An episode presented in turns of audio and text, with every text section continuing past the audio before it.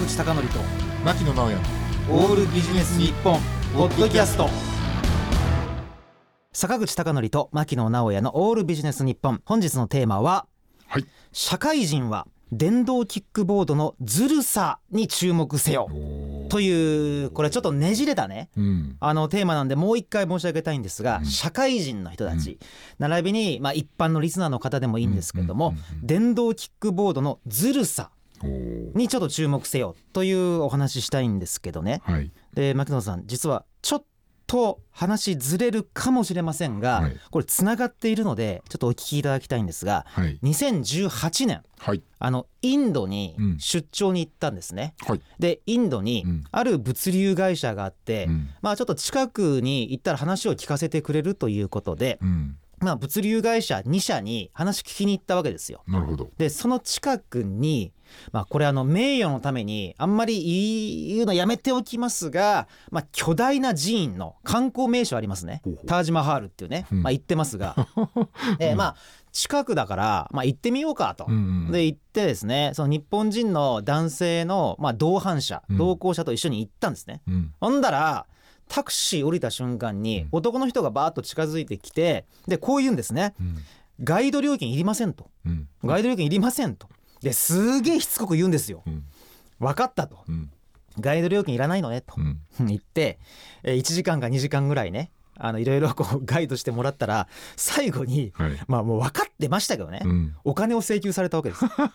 なんでとガイドお金いらん言うたやんって言うたらうん。いや翻訳代はお金請求する。と これすげえなと思って。でねでちょっと近い話聞きましてね、うん。あのエジプトに行った人から聞いたんですけども、ラクダ乗る時にね、うん。あラクダ乗るのお金いらないうん。言われて乗ったんですって、うん。そしたらお金最後請求されて、うん。なんでって言ったら、うん。あのラクダから下ろすのにお金を請求する。と これ笑い話じゃないですか。ほとんどね、うん。でね。うん。でまあまあこんな似たような話あるんですけども、うん。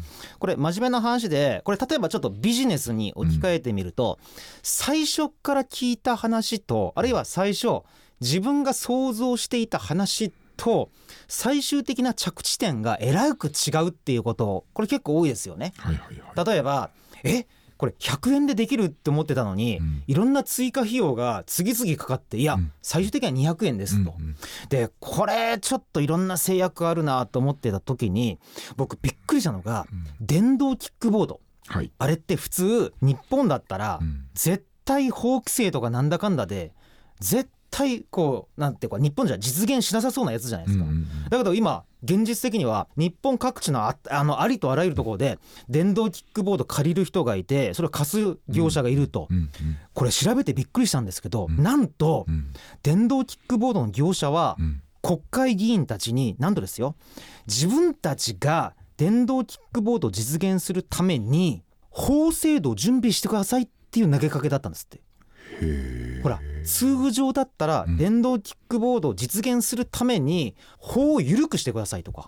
法整備をねもっとね緩やかにうん。こうね優しくしてくださいって言うべきところをなんと逆転の発想でうん。むしろ自分たちを制約かけてくださいと。でこういうこういう制約をかけてくれたら官僚の皆さんも政治家の皆さんもいいこと起きますよねと。うん。こういうふう全く逆転の発想でむしろ自分たちを制約して縛ってくださいと。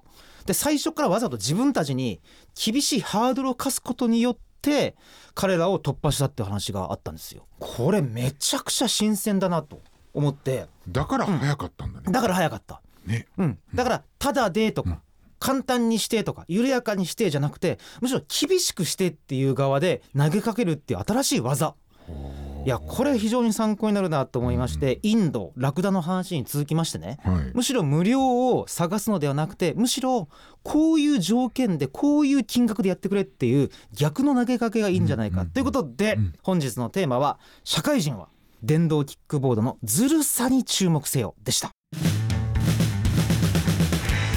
坂口孝則と牧野直哉のオールビジネス日本ポッドキャスト。今回はここまで。次回もお楽しみに